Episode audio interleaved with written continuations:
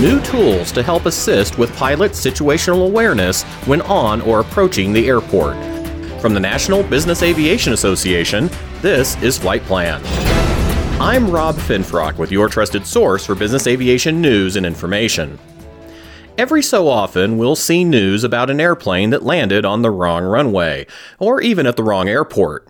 Less often, we may hear about an aircraft that departed from the wrong runway or a taxiway. And while most of these incidents thankfully damage nothing more than a pilot's ego, the results can be much, much worse, as we saw several years ago in Lexington, Kentucky, when a CRJ 200 crew inadvertently lined up to depart from a surface half the length of their assigned runway.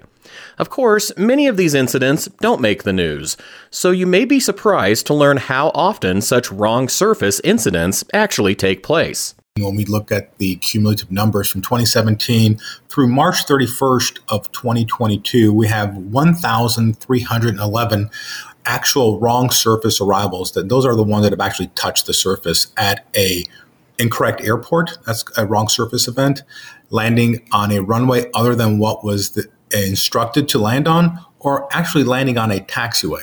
Going back, we look at 2017 had really our low of 166 actual arrivals, and our high was last year, unfortunately, with 287 events that actually touched down on that surface. That's Giovanni DePiro, Group Manager for Runway Safety at the FAA. And unfortunately, the numbers only get worse from there. According to the FAA's data, 82% of wrong surface arrivals involve general aviation aircraft. And Gio, I understand a similar percentage of these incidents occur in conditions we might at first think would be helpful to avoiding lining up and landing on the wrong surface. That's correct, Rob. When we look at our data, 86% of these events have happened during daytime VMC conditions. So it's definitely something that is a human factors of not really believing your eyes because at night things are darker and you're really looking for those lights and they really bring you in to that surface. You're looking for runway lights, taxiway lights, but during the day, they're not lit. And obviously your eyes and what you believe in your mind doesn't correlate and they're landing on the wrong surfaces. That makes sense.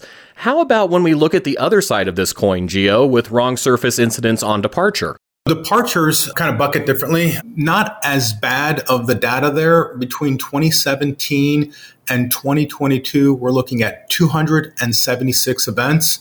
Once again, uh, our highest year was back in 2021 with 69 departures. And, and the departure is going to be departing from a runway other than assigned. At times, there are runway thresholds that are co located. So, runway 36, runway 4, and you're cleared for takeoff on runway 4, and the aircraft starts departing on runway 36. Another uh, type of wrong surface departure event that we see is departing from a taxiway instead of that runway. So, different airports might have two different parallel taxiways feeding to that one runway, and uh, the pilot is holding short of the one taxiway, gets cleared for takeoff on the runway, and they turn onto that parallel taxiway and start departing on that uh, taxiway instead of the actual runway. And again, a clear majority, 83%, of these incidents were in daytime visual meteorological conditions. I'd now like to bring into this conversation Bridget Singh-Ratnakul, National Runway Safety Representative for the National Air Traffic Controllers Association, or NATCA. And from your perspective in ATC, Bridget, what are some factors that might confuse pilots and lead to these wrong surface approaches and landings? Airports in close proximity have what in common?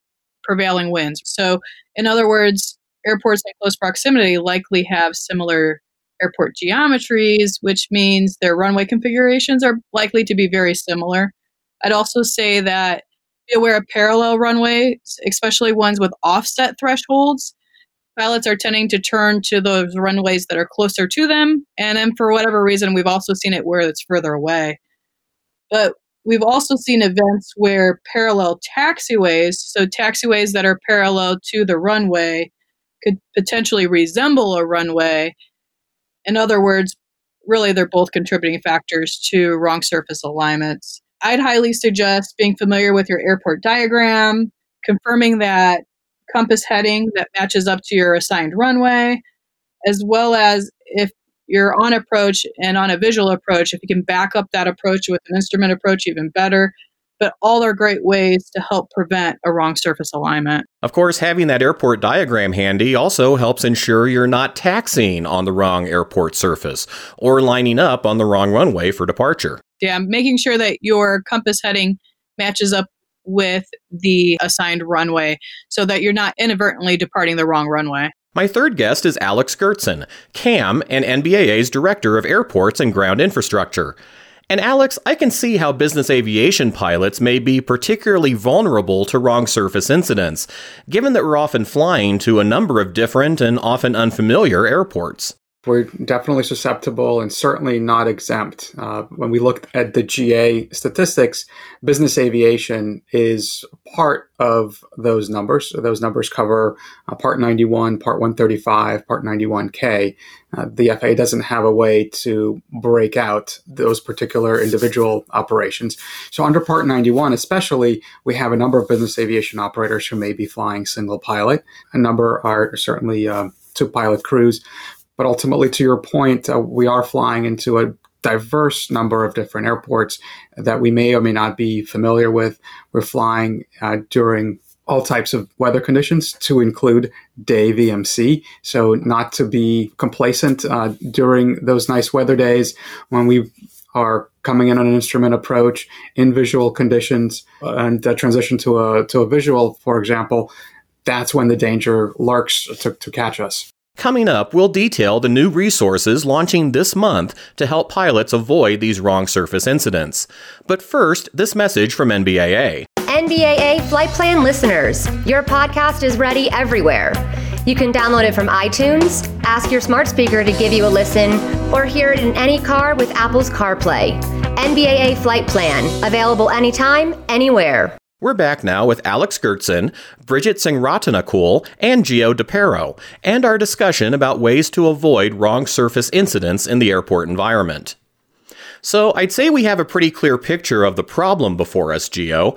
And to help resolve these issues, I understand a working group that included the FAA and NATCA, as well as industry stakeholders, including NBAA, developed some new tools to help improve situational awareness for pilots in and around the airport environment. Please tell us about those.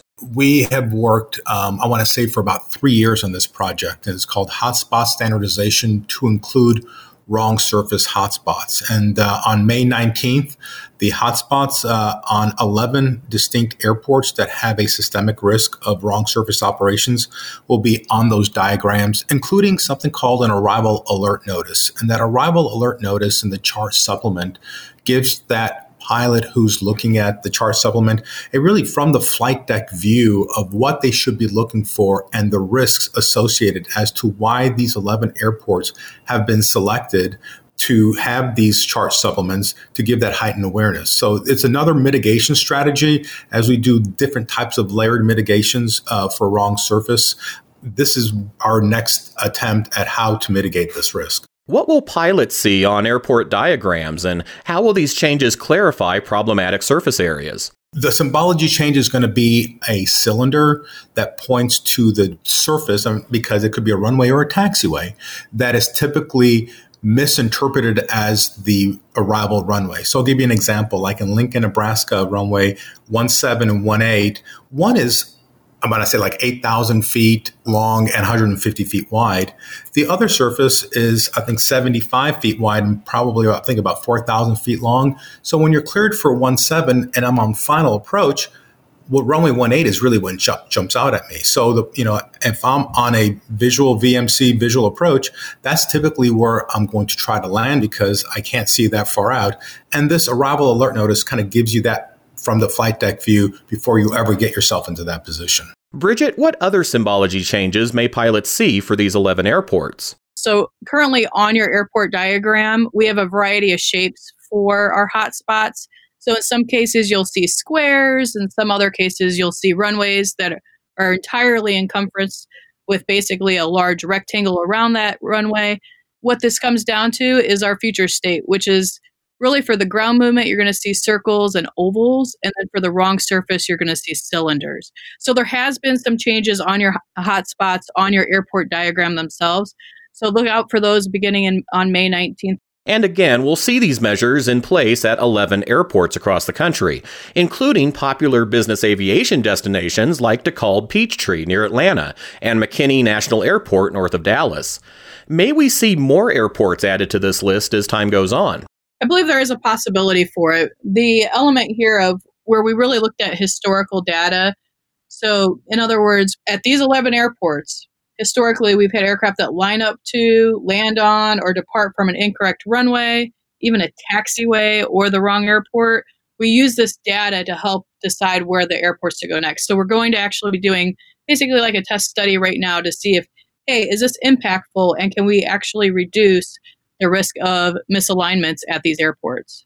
Alex? These are really valuable tools uh, that we have developed. I was uh, privileged to be part of the working group and represent NBAA as we came out with solutions to help pilots in these challenging situations.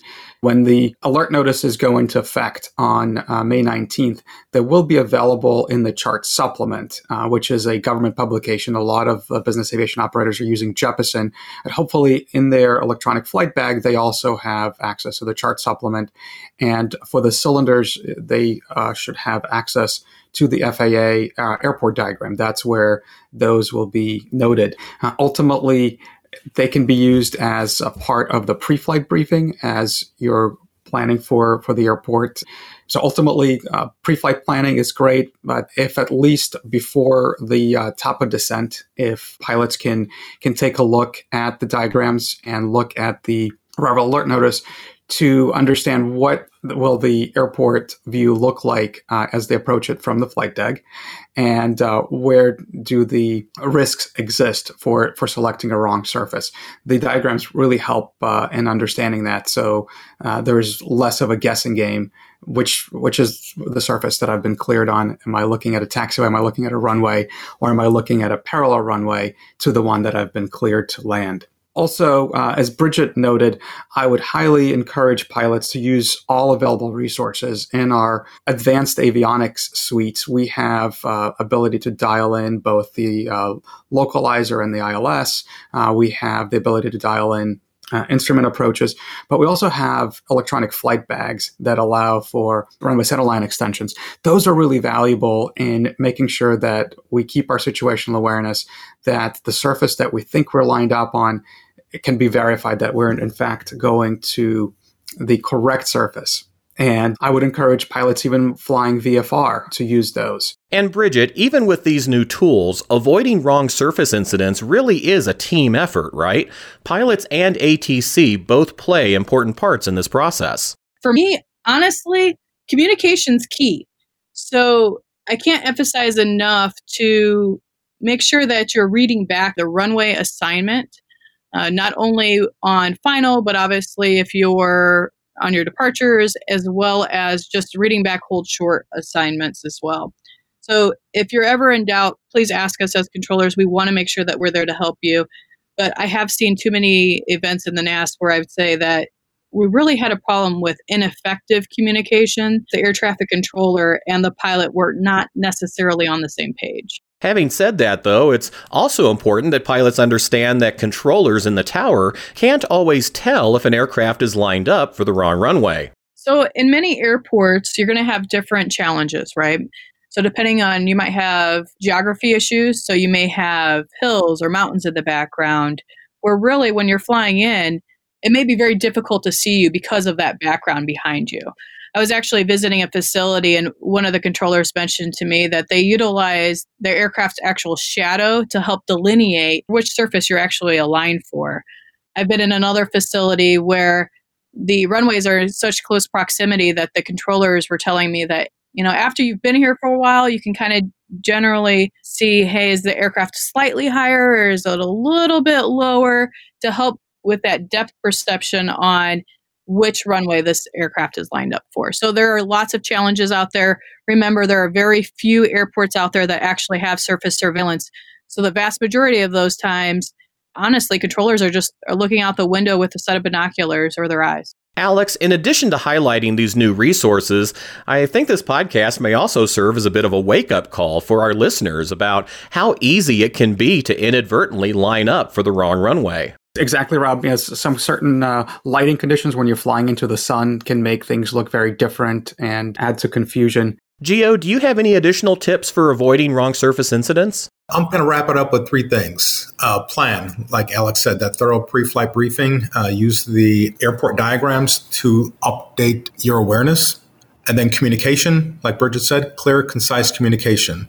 Then that scanning piece. You're actually inserting yourself into a three dimensional puzzle that's in constant movement. So that constant scan, whether it's on the surface, on final approach course, does the runway that I have in front of me say the numbers that I've been cleared on? Those three things. And lastly, this is a one year test that uh, we're doing with the hotspots. So we want the feedback. Uh, FAAsafety.gov, runway safety, please uh, use our mailbox there and let us know what you think about this one year test plan that we have going. You can learn more about these new procedures at faa.gov forward slash airports forward slash runway underscore safety, including a pair of short from the flight deck videos detailing these changes. We'll also have information about these new tools at NBAA's Wrong Surface web resource, available at nbaa.org forward slash wrong surface. And that's the latest from the National Business Aviation Association. Remember, you can subscribe to all Flight Plan episodes at Apple Podcasts in the App Store, wherever you find your favorite podcasts, including by asking your virtual assistant or connected device, or download them from NBAA.org. I'm Rob Finfrock. Thanks for listening, and join us next time for a new episode of Flight Plan.